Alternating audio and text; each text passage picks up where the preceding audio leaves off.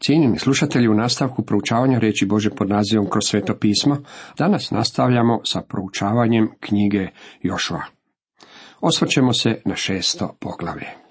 Tema ovom poglavlju glasi osvajanje Jerihona. Sada, kada smo došli do samog osvajanja obećane zemlje, promotrimo na kratko događaje koji su do njega doveli. Izraelovi sinovi sada su prešli rijeku Jordan i to na uistinu veličanstveni način, te su tako ušli u zemlju. Jordan je tijekom ljeta više nalik tihom potoku, međutim tijekom kišnih razdoblja postaje ogromna bujica. Ako se sjećate, kovčeg Jahvinog saveza išao je ispred njih.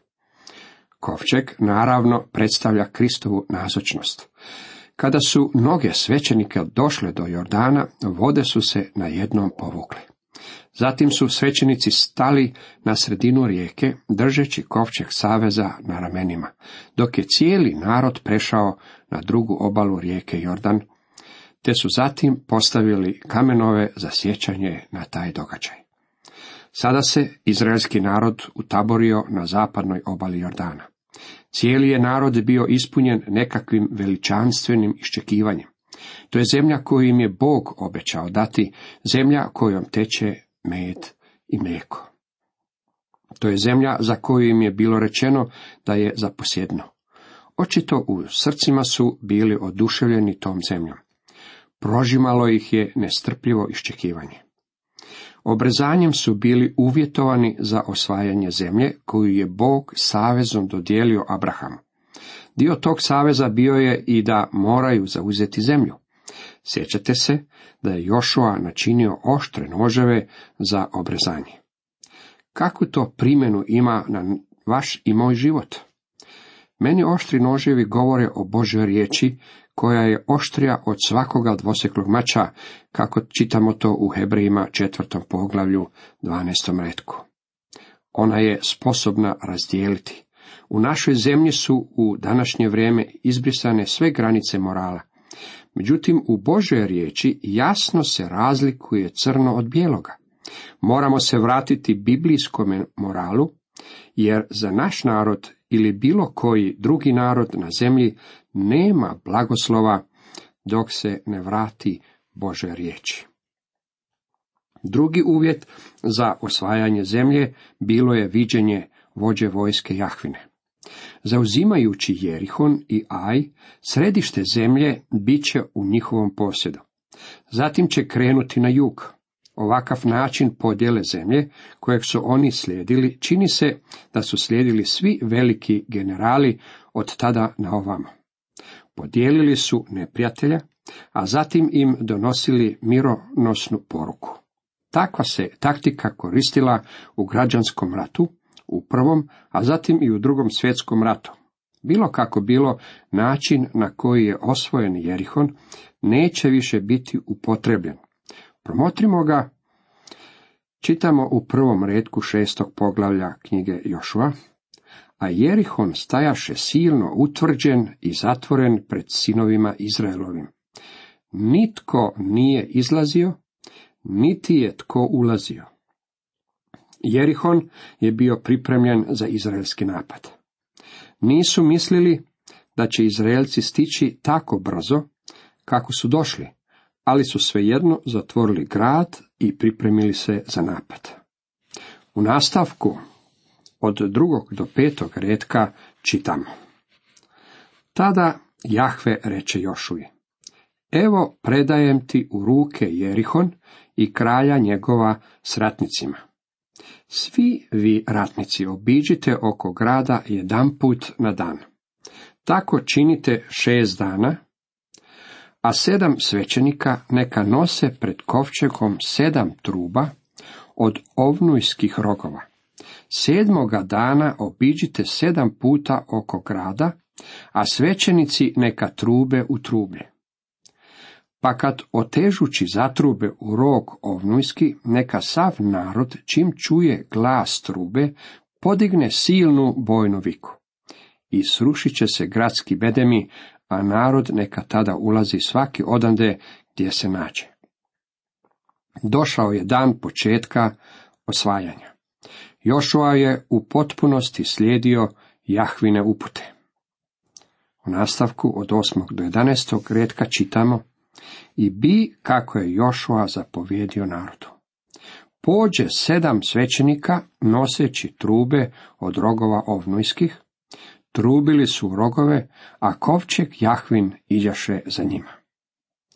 Ratnici pođoše pred svećenicima, koji su trubili u trube, a zalaznica krenu za kovčegom.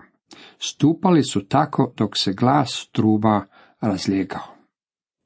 A narodu bjaše zapovjedao Jošua govoreći, ne vičite i ne dajte glasa od sebe i ni jedna riječ neka se ne čuje iz vaših usta, dok vam ne kažem vičite. Tada neka odjekne bojna vika. I naredi da kovčeg Jahvin obiđe jednom oko grada, pa se vrate u tabor i ondje prenoće. Jerihon je bio pripremljen. Nesumnjivo je da su na zidinama stajali vojnici i stražari kod vratiju. Vojni zapovjednici i cijela vojska bili su okupljeni u gradu, pa su slušali izvješća koja su primili sa zidina. Konačno je došla vijest. Evo neprijatelja. Jošua i izraelska vojska bili su na pohodu prema gradu. Na čelu povorke bio je kovčeg saveza kojeg su nosili svećenici, a svećenici su nosili i trube. Izviđač sa zidina povikao je, dolaze, pripremimo se. Čini se da će napasti na vrata. Tako su se jerihonske snage okupile kod gradskih vrata. Spremni su za bitku ako se vrata provale. Zatim se dogodila čudna stvar. Izviđač je povikao, neće napasti ovdje. Okrenuli su se i napašće negdje drugdje. Tako se vojska unutar grada seli. Mislim da su se gibali diljem grada. Oni na zidinama davali su im upute, ovdje su, ovdje su, ovdje su. Izraelci su obišli cijeli grad i umjesto da napadnu, vraćaju se u tabor. Jedno je sigurno, kralj i vojni dužnosnici te su noći dugo zasjedali. Nastavku od 12. do 14. redka čitamo. Sutra dan Urani Jošua i svećenici ponesu kovčeg saveza. A sedam svećenika koji su nosili sedam truba od rogova ovnujskih pođu pred kovčegom Jahvenim. Idući trubili su u trube, ratnici iđahu pred njima, a zalaznica pak za kovčegom Jahvinim, dok su trube odjekivale. Tako i drugog dana obiđu jednom oko grada, pa se vrate natrag u tabor. Tako su činili šest dana. Sljedećeg dana Izraelci su ponovili proceduru od prethodnoga dana. Izviđač na zidinama je povikao, evo ih ponovno. Zatim su Izraelci obišli oko gradskih zidina i vratili se u svoj tabor. Svakog dana punih šest dana činili su to isto. Šestog dana mislim da je svjetlo bilo dugo upaljeno unutar glavnog stožera Jerihonske vojske. Vojska u gradu bila je već jako umorna od stalnog hodanja oko grada. Možda su neki od Izraelovih sinova govorili ono što činimo izgleda dosta glupo. Da ste upitali Jošu zašto to čini, vjerovatno bi vam odgovorio ja svoje naredbe primam od vođe vojske Jahvine. To mi je rekao i činiti je i ja to radim. 15. redak nastavlja, a sedmoga dana zorom ustanu i obiđu oko grada istim onakvim redom sedam puta. Samo su toga dana obišli oko grada sedam puta. Tako su sedmog dana Izraelci ponovno obišli oko grada. Građani Jerihona odahnili su od olakšanja kada su Izraelci dovršili svoj krug. Vojska unutar grada dovršila je također svoj krug i već su odahnuli jer su pomislili da je njihov posao za taj dan gotov. Svi su posjedali da se odmore. Na jednom je izviđač povikao. Čekajte, krenuli su u još jedan obilazak. Tako su Izraelci napravili još jedan krug. Učinili su i treći, i četvrti, i... Dalje čitamo, za sedmog obilaska snažno zatrube svećenici u rogove. A Jošua reče narodu, kličite bojne poklike, jer vam je Jahve predao grad.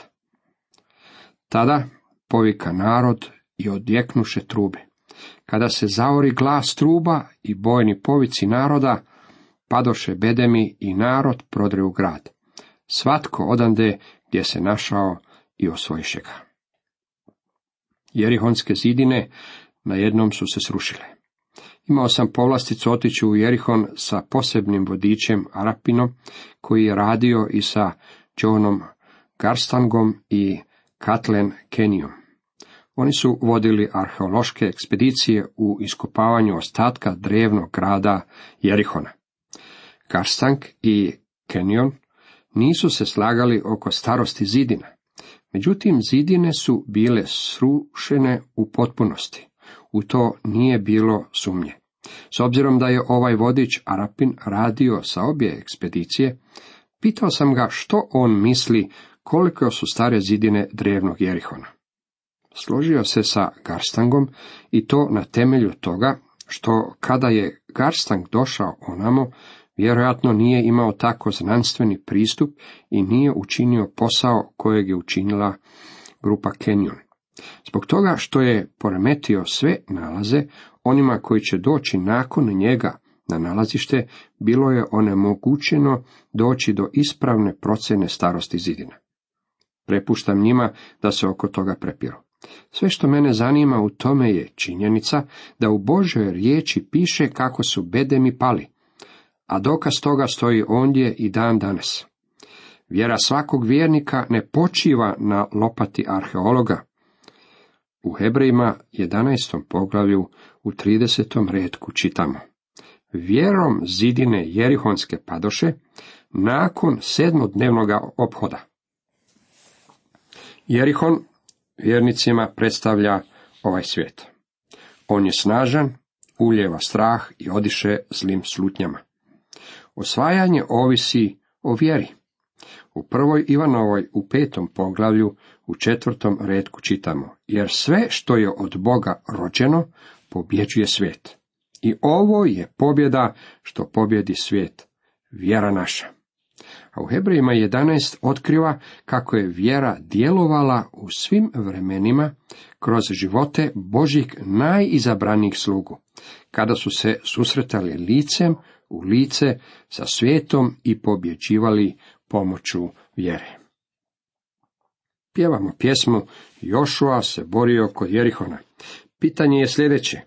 Je li se on u istinu borio? Nije. Uopće se nije borio.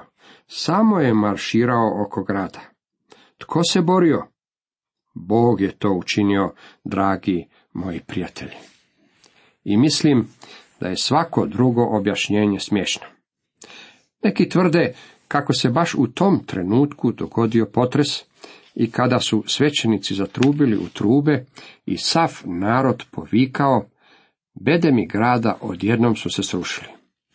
Drugi pak tvrde kako je stalno hodanje Izraelovih sinova oko bedema oslabilo zidine i one su se srušile. Ako želite, možete to vjerovati. Ja događaj prihvaćam onako kako je opisan u Božoj riječi. Bog je donio pobjedu. Izrael je došao do posjede. Veliki problem kojeg mnogi vjernici imaju danas je što se pokušavaju boriti u bici za Jerihon i tako nadvladati svijet. Vi i ja moramo početi primati naređenja od vođe tamo gore. Vođe našeg spasenja. Zapazite na kratko još dvije stvari. Prva je kako je Rahaba bila pošteđena. U šestom poglavlju od 22. 23. do 25. redka čitamo. A onoj dvojici, što su uhodili zemlju, reče Jošova. idite u kuću one bludnice, pa izvedite ženu sa svima njezinima, kako joj se zakleste. I mladi ljudi uhode, odoše te izvedoše Rahabu, njezina oca i njezinu majku, braću i svu rodbinu. Izvedoše sve njezine i smjestiše ih izvan izraelskog tabora. Ali bludnicu Rahabu i svu njenu obitelj i sve njihovo poštedi Jošua. Ona ostade među Izraelcima sve do danas, jer je sakrila glasnike koje je poslao Jošua da uhode Jerihon. Izvršavajući svoje obećanje, spasili su Rahabu i cijelu njenu obitelj koja je bila s njom u kući. Zapazite također da je Jošua proglasio prokletstvo nad svakim tko će pokušati obnoviti grad. U 26. redku čitamo. Tada reče Jošova ovu kletvu.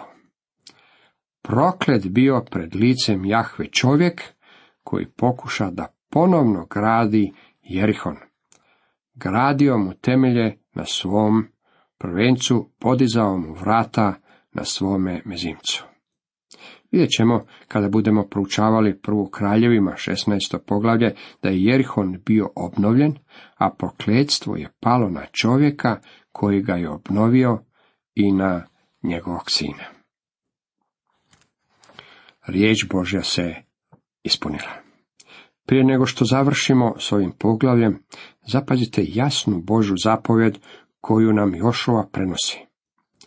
To jest da u gradu ništa nije smjelo biti pošteđeno, osim srebra, zlata i posuđa od bronce i željeza, što je trebalo biti smješteno u Jahvinu riznicu. Niti jedan vojnik nije smio uzeti ništa za sebe. Čitamo. A čuvajte se svega ukletog u gradu, da i sami ne budete prokleti što ste uzeli ukleto. Jer biste time navukli prokletstvo na tabor i unesrećili ga. U sljedećem poglavlju, sedmom, još u ine knjige, vidjet ćemo da je u Jerihonskoj bici netko krao. Cijenjeni slušatelji, toliko za danas.